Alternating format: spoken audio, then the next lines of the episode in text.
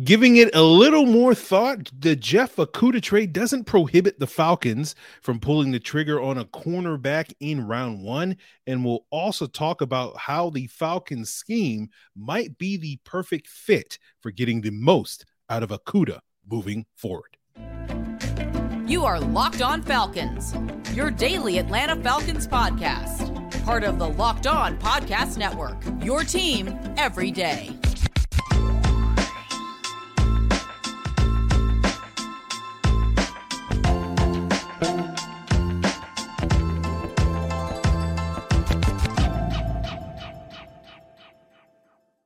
So, guys, you know me. I'm Aaron Freeman, aka Mr. Drew, aka Sirius Black, and of course, the humble host of this illustrious Locked On Falcons podcast, your daily Atlanta Falcons podcast, part of the Locked On Sports Atlanta podcast family, your team every day. And today's episode of Locked On Falcons is brought to you by FanDuel Sportsbook, the official sportsbook of the NFL. Make every moment more by visiting fanduel.com slash locked on to get started.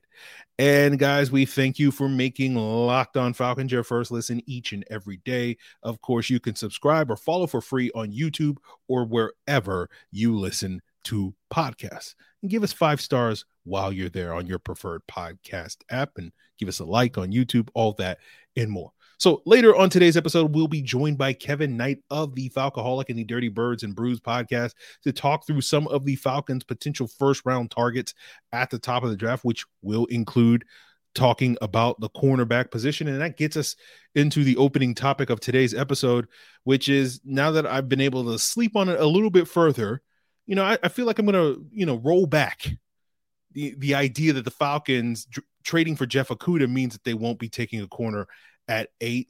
And the reason I say this is mostly due to the unknown status of Casey Hayward and his future here in Atlanta. Back in January and February, I was under the assumption that the Falcons would wind up cutting Hayward to start the offseason. And, you know, that's why back then on the podcast, I was of the opinion in, in January and February that cornerback would be the most likely pick for the Falcons at eight. And of course, March rolled around. The Falcons did not cut Casey Hayward. And so it was like, oh, that's that. Casey Hayward's going to be the Falcons starter opposite AJ Terrell for a second year.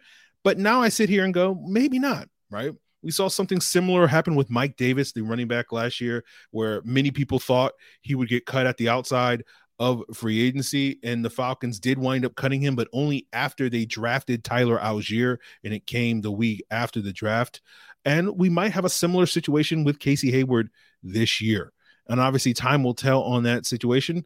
But while I will continue to reiterate that I think plan A for the Falcons that I've been, you know, saying on this podcast since the start of free agency, you know, uh, uh basically a month ago, that plan A is for the Falcons to take a pass rusher at eight, you know, someone like Tyree Wilson of Texas Tech, and then grab a cornerback later in the draft but we know the draft is pretty unpredictable.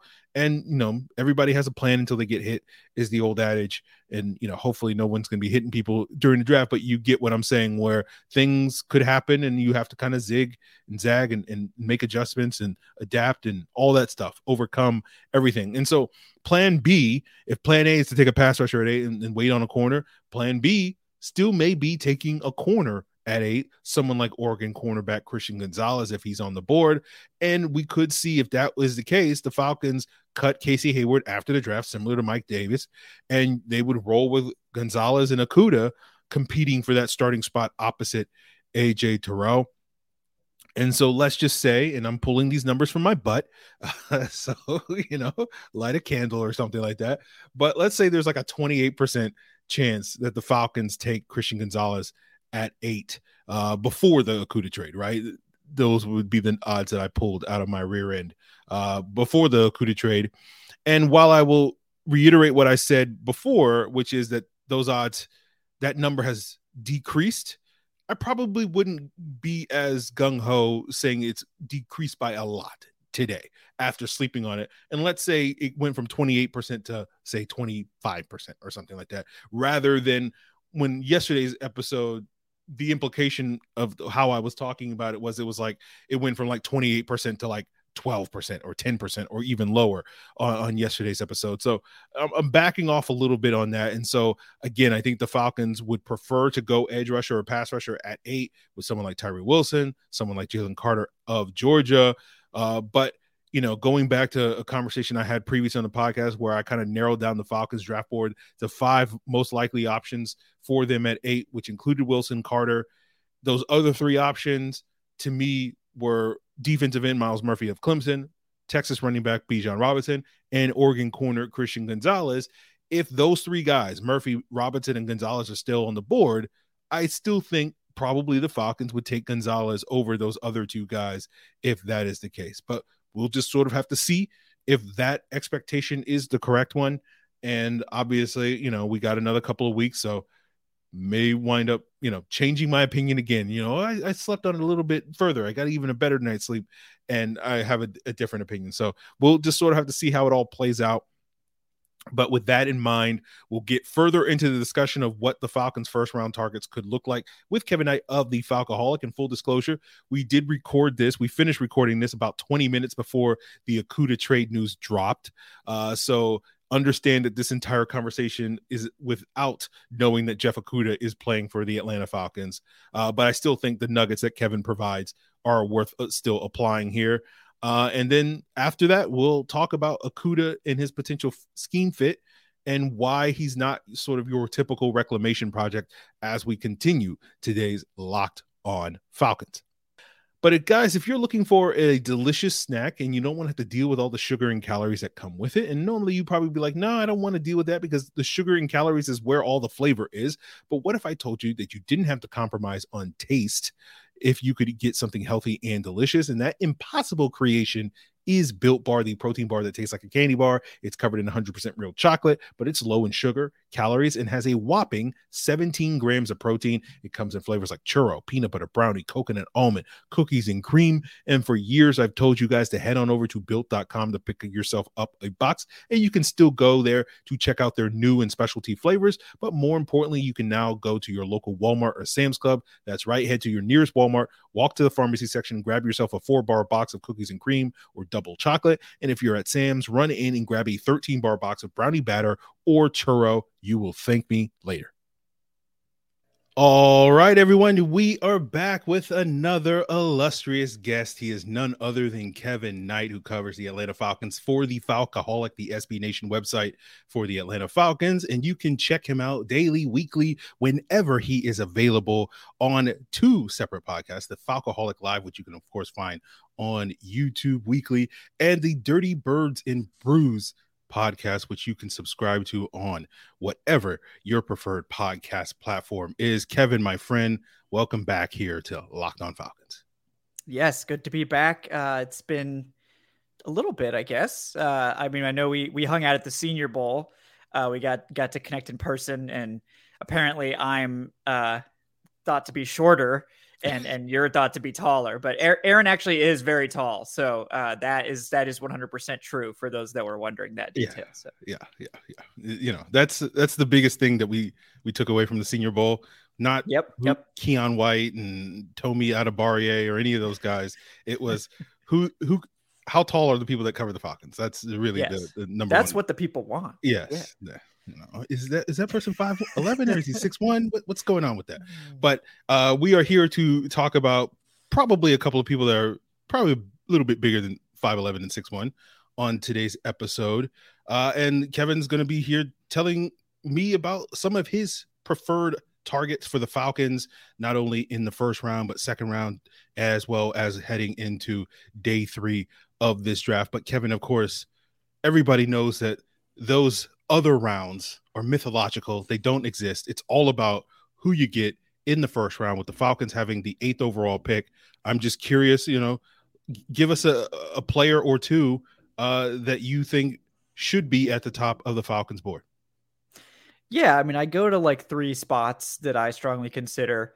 Uh, and I think the first one, of course, is edge. And that's what a lot of fans are sort of obsessed with fixing because the Falcons did have the worst pass rush in the NFL over the last two years by far. So it makes a lot of sense that you want to get a big talent infusion there at edge rusher.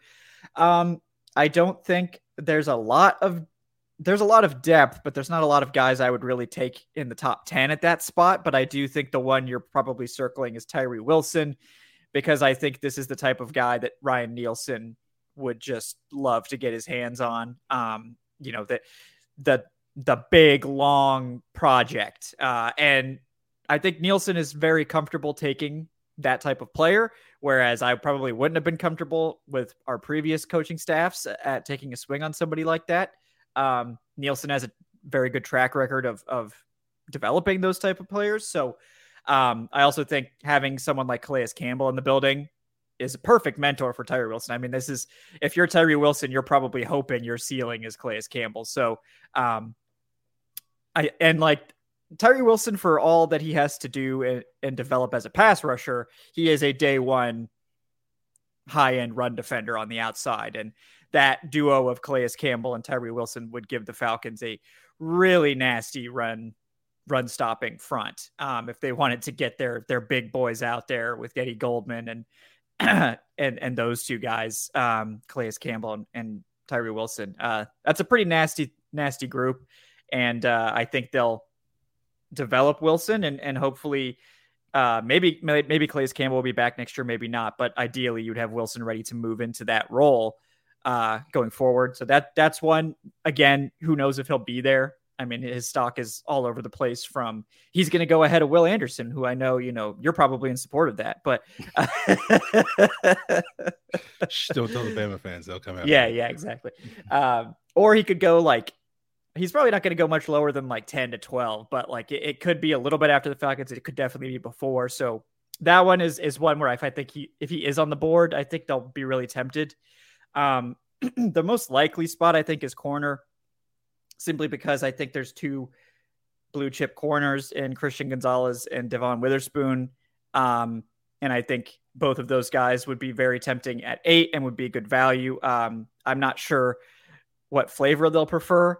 I I think one of the two is definitely going to be there. Um, I don't. Maybe both will be there, depending. Like if Tyree Wilson's gone, they'll probably both be there, but I I don't know. Um, so I don't know if the team will prefer Witherspoon, the more pro ready guy, the nastier guy, or Gonzalez, the more prototypical guy. Um, if they're going to play a lot more man coverage, which is sort of what I suspect, then they may prefer Witherspoon, and that that may shock some people. But um, I don't think it's outlandish at all. I think it sort of depends on your preferences. But corner certainly one, and then of course uh, Bijan Robinson is the other guy, right? Just because you can't really like this this regime has made it clear that they don't care what anybody thinks. Uh, and Bijan Robinson has a clear case to be the, the most, the best player on the board.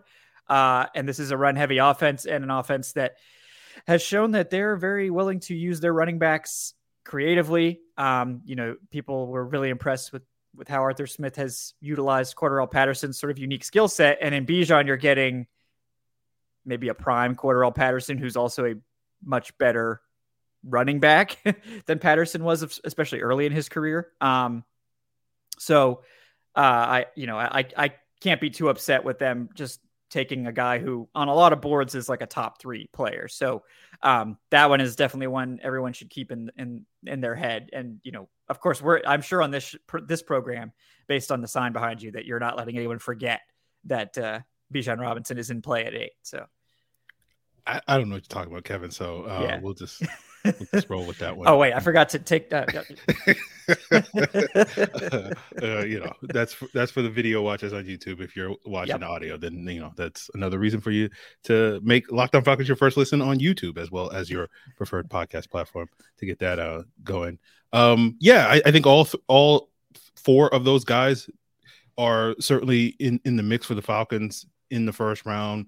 Obviously, I think you know the Bijan conversation is basically to me kind of the break glass in case of emergency. Like if if that top defensive player, whether it's an edge rusher or a cornerback, is not there, I think you know that's really the scenario where Bijan really does become a serious contender for the Falcons at eight. And I think you know while I'm probably know, I'm pretty high on Devon Witherspoon. I just sort of my one question is, will the NFL see him like that based off of history where typically those guys that go at eight or higher typically tend to be a little bit bigger and longer than him. So but he's certainly a, a, very good player, and so it'll be interesting to see where the Falcons fall uh, on those various players at the top of the draft.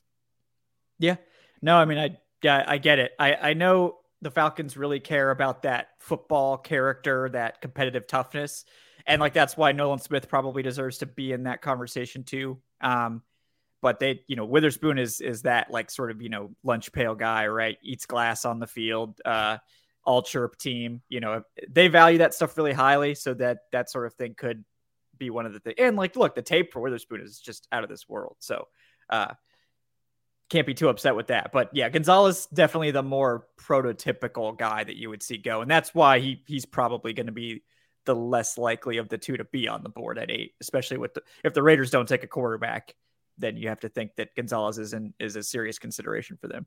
Yeah, definitely, definitely. So, guys, there's more to come here talking about Jeff Okudah, why the Falcon scheme under new defensive coordinator Ryan Nielsen might be able to get the most out of him as we wrap up today's Locked On Falcons. So, before we wrap up today's Locked On Falcons, guys, I do want to thank everyone that is an everydayer, every single person that makes Locked On Falcons their first listen each and every day, five days a week. You, I hold a very special place in my heart for you every day or so. Please continue to subscribe to Locked On Falcons. And for those of you that want to be the type of person that gets a shout out on this podcast for listening every single day, make sure you subscribe to Locked On Falcons on YouTube or your preferred podcast platforms. Rate us five stars, give us a like, all that and more. So let's talk a little bit more about Jeff Okudah and let's talk a little bit about reclamation projects. Uh, you heard me talk about this on yesterday's episode, talking about this trade, and you heard me talking about my disdain for reclamation projects. And this would be the perfect opportunity for me to rehash my Josh Rosen takes from the summer of 2021. And I did a whole podcast about how he wasn't going to necessarily work out. And meanwhile, the fan base or a large percentage of the Falcons fan base was like, oh, Atlanta's the perfect place for Josh Rosen to develop and, and be live up to the status he did. Right Jeff Okudah is a reclamation project, and I'm not going to say do what the Falcon fans did in the summer of 2021 and say Atlanta is the perfect place for Jeff Okudah to resurrect his career, but I do think the Atlanta Falcon scheme has the potential to do very good things for him. I went back uh, over the last day or so and watched five Lions game from this past year. So good from Jeff Okudah, bad from Jeff Okudah, all the things in between. Also got to see quite a bit of Mike Hughes. Uh, maybe I'll share with you some nuggets from that, although it's not going to be as positive as uh, my Jeff Okudah takes are going to be. And, you know, I think with Jeff Okudah, if you're expecting Jeff Okudah to kind of turn things around and look at the player or pros, look like the player or prospect that was taken third overall and basically be the highest drafted cornerback until Derek Stingley went last year, number three overall in basically the last decade, I think you're setting yourself up for disappointment, right? This goes back to my whole thing with the reclamation projects, which is that people are too focused on what a player did in college three, four, five years ago and not looking at what the player is in the NFL. The whole reason that we w- look at the player's college film is to project them into the NFL. And we're just basically making guesses, educated guesses on what he would be in the NFL based off of his college film. But once he gets in the NFL, you don't have to guess. The answers to all the tests are right in front of you, you know? And so, like, when people still focus, that's, you know, I'm not going to go in this rant, but that's why, like, when people sit here and say, oh, Desmond Ridder's a third round quarterback and third round quarterbacks don't work out. And it's like, yeah, but most third round quarterbacks did not play as well as Desmond Ridder did you know, in his first four NFL starts going back over the last, uh, you know, 10 20 years or whatever. So like the idea that he's just a third round quarterback to me is just like that's just a thing that people say right? But again not going to get into all of that.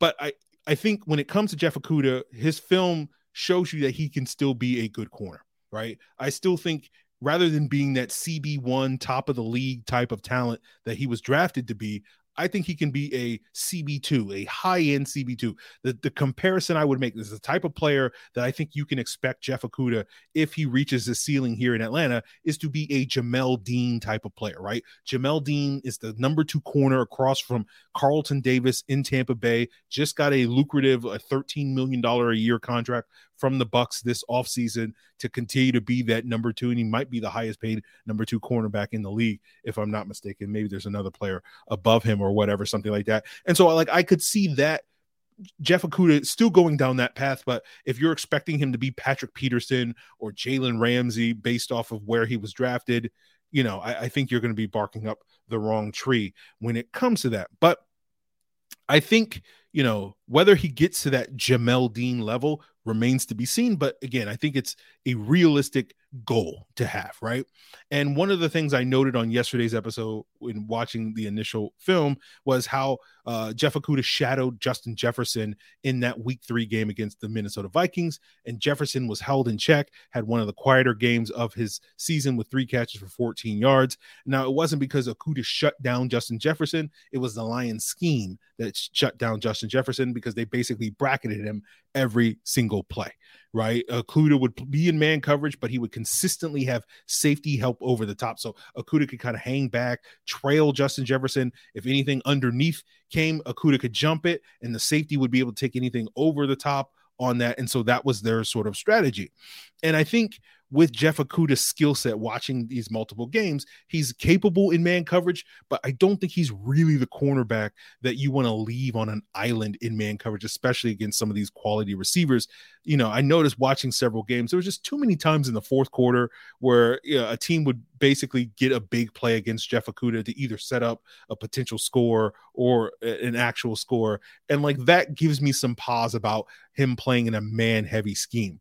Um, and we talked a little bit yesterday about him getting benched late in the season against the Carolina Panthers, uh, that week 16 matchup between them. And that seemingly came after a third quarter bomb that he gave up a 47 yard bomb to DJ Moore that set up a touchdown uh, right after halftime. And that particular play, the Lions were in cover zero, and Okudah had to defend a deep post against a speedy receiver like DJ Moore with no safety help uh, with that cover zero look. And, you know, I can't be too mad at a, a basically, you know, the scheme kind of leaves you out there to dry if you're a cornerback. It's like cover zero, you're either getting a sack or you're giving a touchdown. That, that that's the way I kind of tend to think about it. It's either a sack or a touchdown.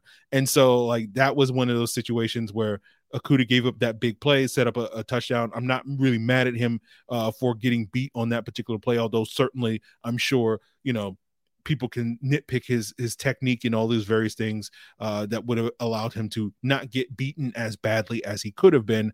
Um, but he got benched right after that, and part of me wonders, you know, was that an accumulation of of factors that led to his benching, or was it that specific play, or maybe there were other things, you know, you know, in addition to his play on the field that I'm not aware of that led to his benching or whatever. But even though that play wasn't entirely his fault again there was too many instances on his film where i just couldn't fully trust him uh, on an island in man coverage. But I don't know if the Falcons are going to be asking him to be stuck on an island in man coverage. Now, one of the things we've talked about with the hiring of defensive coordinator Ryan Nielsen is that the expectation that the Falcons will play more man coverage this year, but it's really about the type of man coverage that the Falcons are going to play. And I only have the numbers from that Matt Bowen of ESPN posted on Twitter in November. Uh, so only about halfway through the season. But I imagine in the second half of the season, these numbers aren't too off the, the mark on what the entire season. We'll have to sort of see if further numbers come out later this offseason. I know PFF and football outsiders will often,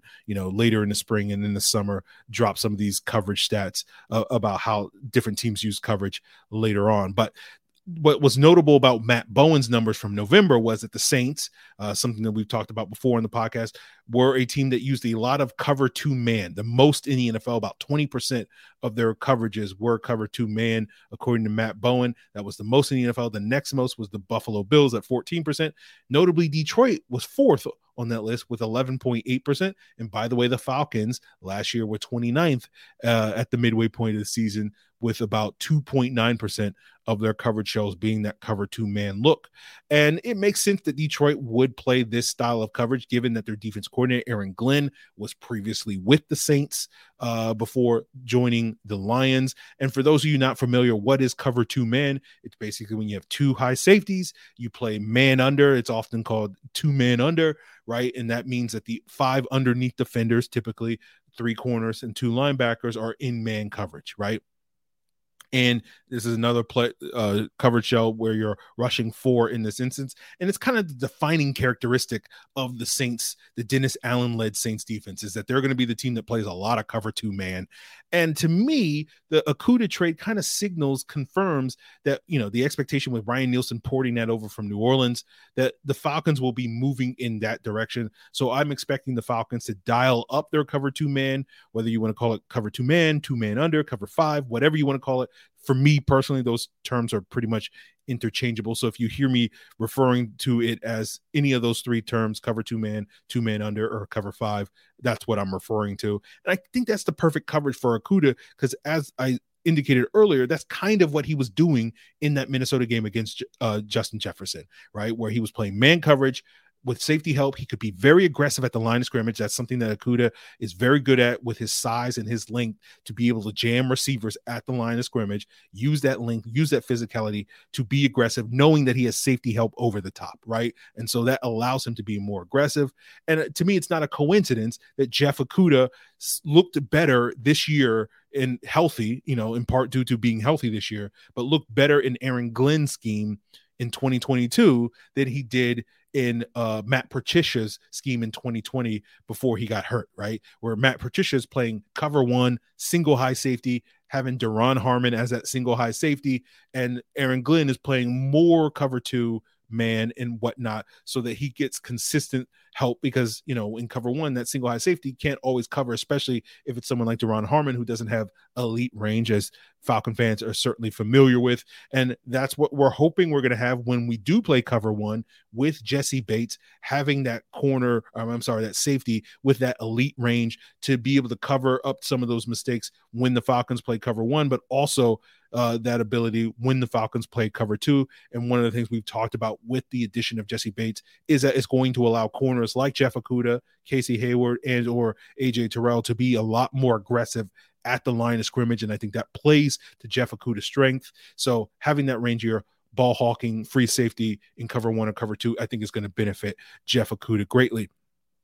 And to me, you know, we can sit here and speculate about the Falcons scheme fits and whatnot and it's going to be fascinating over the next several weeks as we as the draft unfolds to kind of piece together how the Falcons are going to play defensively this year because we, we can speculate a lot about things, right? Like I can speculate about Casey Hayward's status, right? Part of the reason why I thought he would get cut is because he spent the bulk of his career playing as a cover three zone corner rather than, you know, a cover one man cover corner like we're expected to play or a cover two man cover corner. Although he's always been effective in man coverage, he's just never been in a scheme that you really ratcheted up the man coverage. So that's a factor in Hayward status. We could also talk about Casey Hayward, you know, moving inside to the nickel spot, a spot that he did start his career playing out when he was with the Green Bay Packers, but since he left Green Bay back in 2015, has not really played. Is that really an option for the Falcons to move a player back to the slot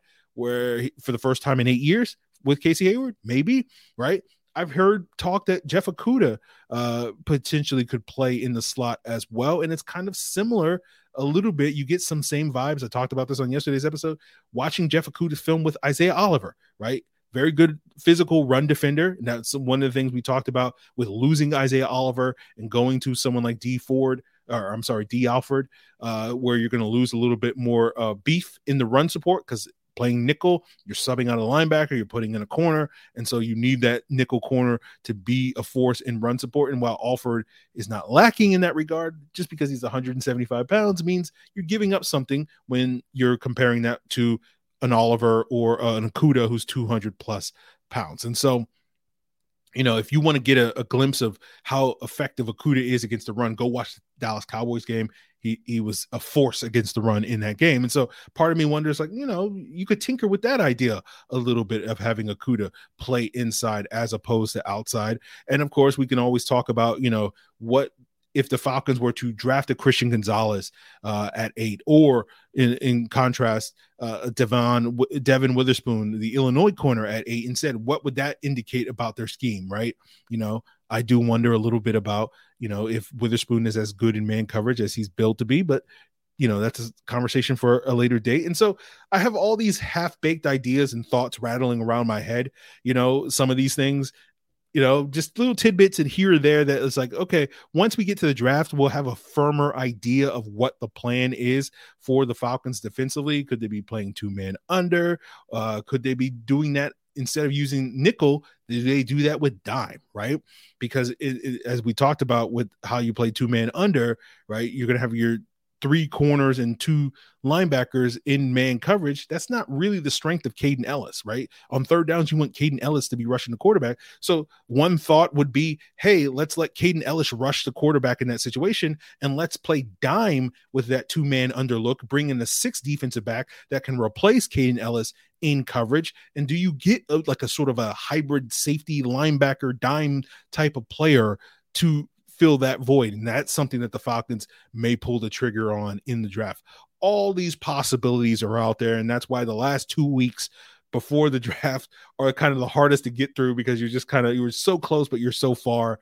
And you just kind of like like what what what are we going to look like right rather than you know and we just you want to get what the team actually is going to look like rather than speculating about all the endless infinite possibilities of which directions they could go and so we will continue to speculate for the next couple of days in the lead up to the draft. We still have more QB content from Mark Schofield. We only have aired parts of the conversations I had with Kevin Knight of the Falcoholic and Scott Kennedy on the last two days of contest. So there's more to come with that. I also have another guest coming up with Savion Mixon of Blogging Dirty. We'll be airing that conversation in the coming days where he looks at various players he would like to see the Falcons target, possibly a linebacker, safety hybrid type or something like that. So we have plenty more guests to come over the coming two weeks. So continue to make Locked On Falcons your first listen.